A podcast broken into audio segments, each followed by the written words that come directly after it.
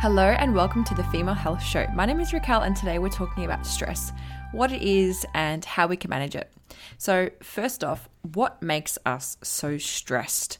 Well, we just have to look at the current environment, this global trauma.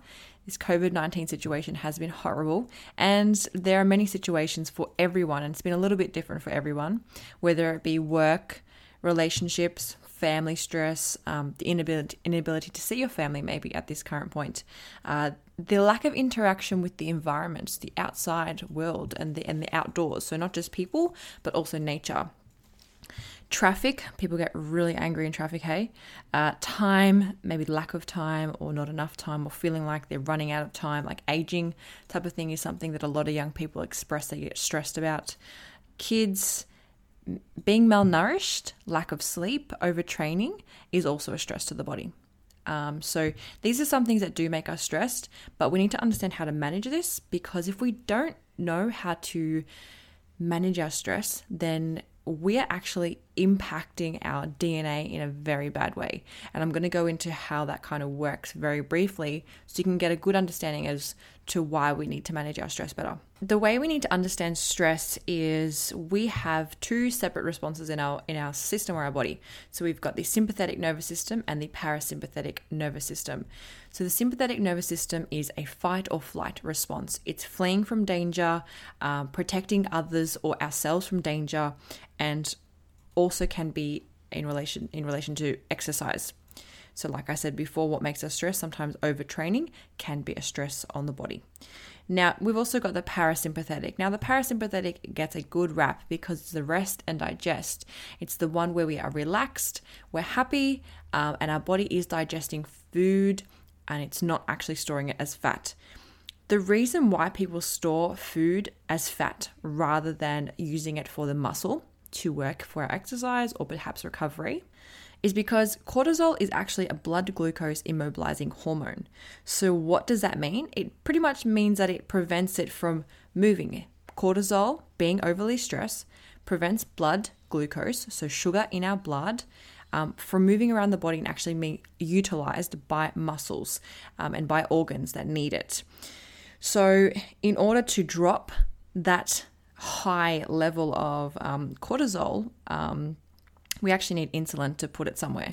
And insulin, if there's no room in the muscle or it hasn't been used, so let's just say we've been sitting at our desk, we're getting really upset at the current situation, your kids are annoying you, you haven't got food prepared, you're really stressed out now and things are just feeling really overwhelmed.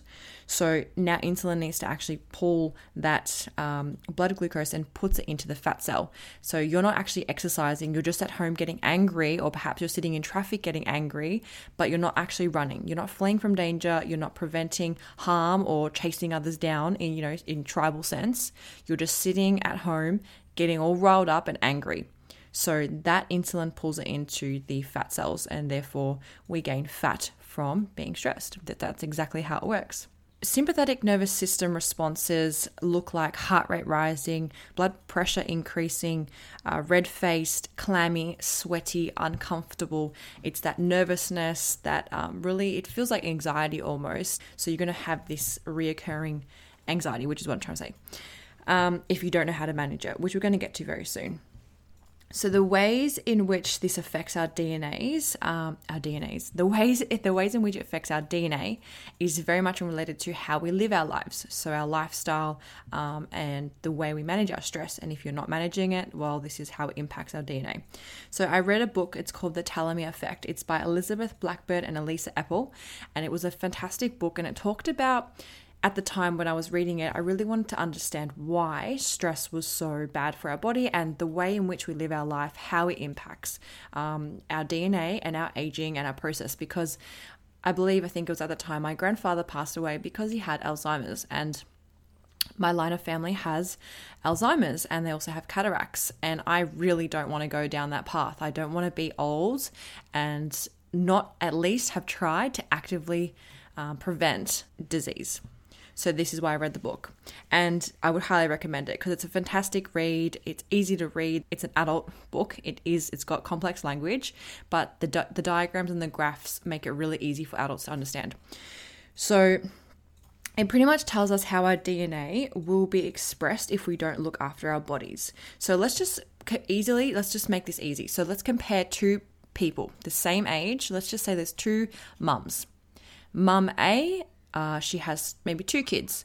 She looks after herself by doing exercise 5 days a week. She does a little bit of resistance training. Maybe she does a little bit of cardio too. Maybe she goes for walks and does a little bit of bike riding. She eats really well. She follows a Mediterranean diet, and that's just something that she's grown up with. So it's not really a diet, it's just part of her lifestyle. She has 7 to 8 hours of sleep a night, and she also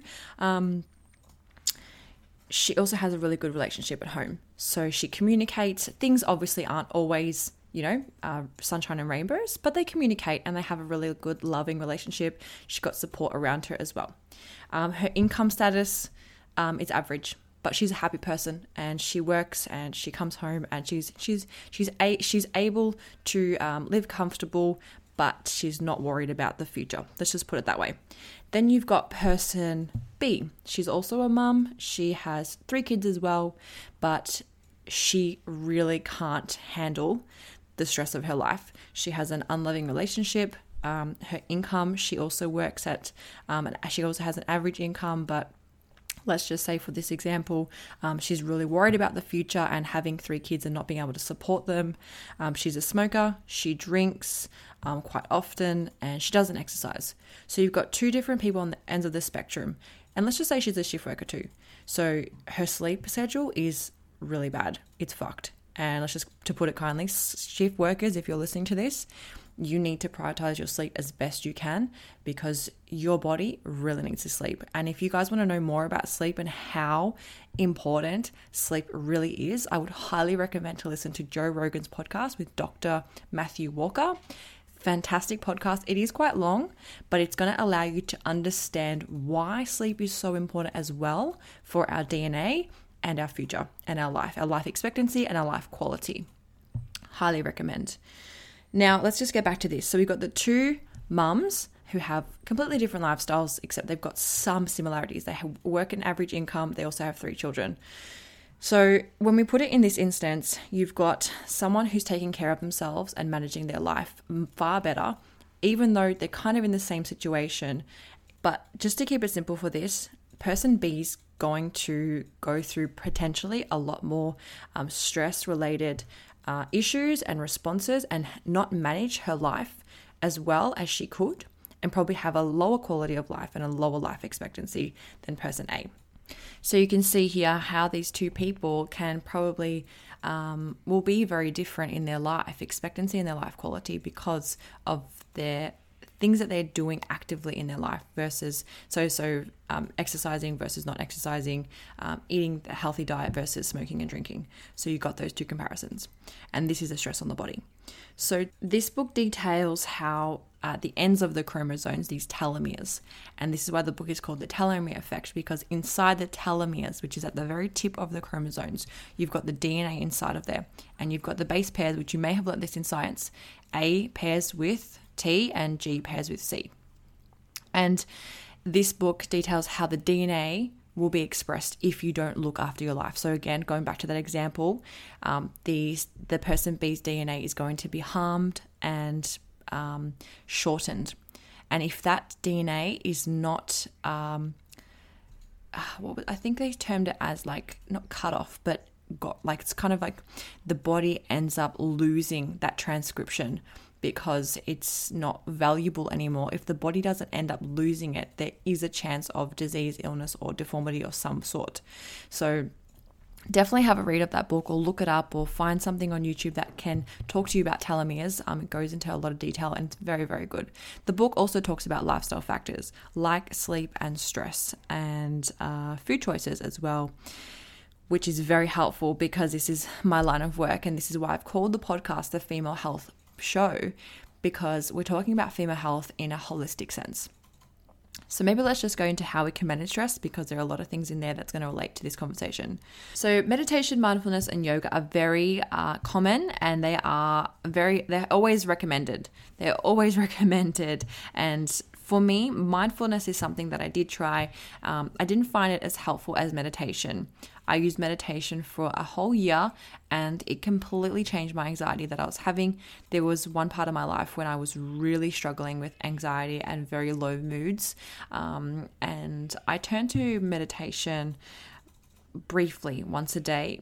And I just felt that I was a lot more calmer. There were some situations where meditation really wasn't helpful and I felt a little bit more stressed out, but it allowed me and it taught me techniques and ways of thinking about my thoughts that I was having at that time. And something that I do want to leave you with in this section is you are not your thoughts. Your thoughts are simply there. They are like clouds passing through the sky. You just need to let them flow and just accept them. The more you fight the thoughts in your head, the harder it is to move forward. And if you can never move forward and let go of the thoughts that are in your head, you're going to feel a lot worse constantly, because thoughts are so random. We have thousands of thoughts a day. Like, imagine trying to hold on to every thought and analyzing every thought, why you're thinking that and stuff. It's really uncomfortable. So I do want to make sure that you understand that thoughts are simply like clouds in the sky. They come and they go. You don't need to hold any judgment to any thought that you have. So the other ways of managing stress that I didn't go through is yoga, breath work, cold showers, feet up on a wall, music, dancing. I don't know how you can be sad dancing to music, like happy music at least. It's fantastic. Singing, that tones the vagus nerve, and something that maybe I can talk about in a post later this week. Laughter. Laughter is highly underrated, and the more you laugh, the more you actually encourage the parasympathetic nervous system, so that rest and digest, which is really, really positive. Same with breath work. So breathing in through your abdomen rather than short and sharp through your chest. So if you were to breathe right now, breathe through your nose, let your tummy expand, and then let the air out through your lips and just slightly part the lips a little bit. So you should be able to do that and comfortably work with your breath in order to keep you into the present moment, which is similar to mindfulness. Cold showers is something that I recently learned about. Kind of a cool thing to do. I would highly recommend trying it. It is a little bit traumatic at the start, but then you start laughing at the end and you're like, oh my God, why did I do that? And you feel very refreshed. I don't know if you ever jumped into a cold bit of water and fully submerged yourself in water. There's a really amazing place in Queensland. I think it's called Mason's something. Oh gosh, it's in the Daintree, and it was absolutely beautiful. And we jumped in this absolute pristine cold water, and it was so refreshing, and it just made you feel so good. Anyway, highly recommend some cold showers, 30 seconds maybe every morning. That'll induce some definite refreshness. Feet up on a wall. So if you have your legs laying straight up on a wall, apparently that's also quite helpful by bringing the blood flow into the abdomen. So it'd be a really good time to practice some breath work there as well. You could easily watch a show or something at the same time. I think something that's underrated is laying in the sun. Or being outside. So I like being grounded with nature, and that's something that I'll always continue to do. But I think being outside is just so refreshing. And even though we've got some restrictions on being outdoors, you can still find some spaces in your house that, you know, have the sunshine and you can lay in the sun. And, you know, vitamin D is very good for the immune system as well. So if you are feeling unwell, definitely get out in the sun and feel the light. You know, it's actually a really positive and fun experience. A lot of people are disconnected from Earth, and I think this is why there are a lot of people with anxiety out there, because they are struggling with understanding their place within themselves. So I think Earth is very grounding and something that I would highly encourage. The other things that we can do that are actually quite proactive and require actively practicing these, because they come down to habits. And the thing is, when we constantly do the same habit over and over and over again, it can be really hard to get out of that. And I'm recently just been learning from James Clear and his Atomic Habits, and it's an incredible read, and I'm watching some of his stuff on YouTube as well. And the way he talks about habits is really good, and I think I'll save some of that juicy stuff for another podcast, but habits can be very hard to break free from, especially if you've been doing them for years. But it's not to say it's impossible. So with these ones, with managing stress, I've turn them down to lifestyle factors and lifestyle improvements. So going back to sleep for a little bit, 7 to 9 hours a night, turning lights off and dimming them, making sure that you have blue light filters on your phones, putting your phone away from you, reducing the EMFs, flight mode is highly encouraged, just getting rid of any of that electronic or technology devices well before bed would be highly recommended, although, you know, I think this is very hard in our day and age because we're so used to it. And like I was saying before, when you keep doing something over and over again because it's easy, because it makes you feel good, it can be really hard to break free of that and, you know, change the practice of reading or just turning the turning the technology off. So sleep is very important. Get a better routine. Food choices. This has to be something that is underrated. Highly underrated as well with lifestyle. So 90% of our serotonin, approximately 90% of serotonin lives in our gut, so our digestive tract. And the digestive tract talks to the mind. So whatever you're feeding your body, your mind will also express that.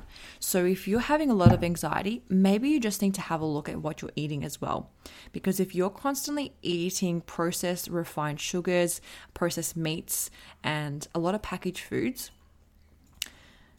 your mind is going to transcribe that as not dangerous or deadly, but it's not going to be as smooth sailing as it would be by having some cooked sweet potato, some chicken breast, or some, you know, beautiful lean steak with avocado or olive oil or butter. The quality of food is definitely going to play a role on how our mind works as well. And this is why stress, anxiety, and food have this really synergistic relationship because of how they work together. And that's part of the HPA and HPG axis, which is something that maybe I can talk about in another podcast as well.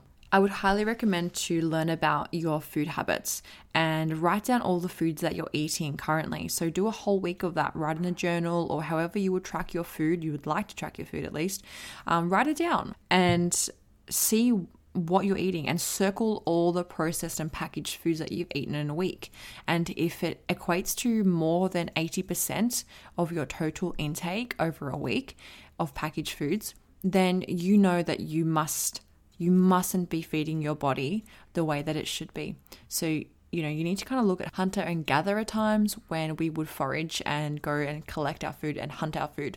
So, you know, we've kind of got to bring in the same light of going to a supermarket. When you go to a supermarket, you've got your veg section, you've got your meat section and your poultry, and then you've got all this packaged stuff on the other side and canned things. Packaged foods aren't what we'd normally hunt and gather.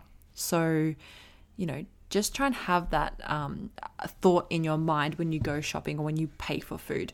Don't underestimate food and how it can affect our mind and our anxiety. So, you know, make sure that your basket isn't full of 80% packaged foods. It needs to be 80% fresh food and maybe 20% packaged. That's a lot still in my eyes. I'd obviously lot 95% fresh food and 5% like one or two items at the most that's packaged. If it's organic, then probably get a little bit of leniency. But if it's not organic and it's not gluten or dairy free, then you want to limit that to at least one item in your basket. I know that sounds really harsh, but in my mind, that just means my body's going to be open and exposed to toxins and chemicals and preservatives that it's not normal for my body to have. So that wraps it all up for today. I'm talking about stress. If you have any questions or would like to ask me about stress, feel free to DM me or email me, The Female Health Show, on Instagram or at gmail.com. You can also find me at RaquelFitPT on Instagram or raquelfitpt.com on a website, and you can email me there as well. Look, I hope you enjoyed that. This is my first podcast, and I'm really excited to share it, and I hope you enjoyed it. If you have any thoughts, again, please let me know. If you have any requests for podcasts that I should record or you'd like to hear me record, let me know as well. I'll be back on here very soon. I look forward to speaking to you all very soon. Bye, everyone.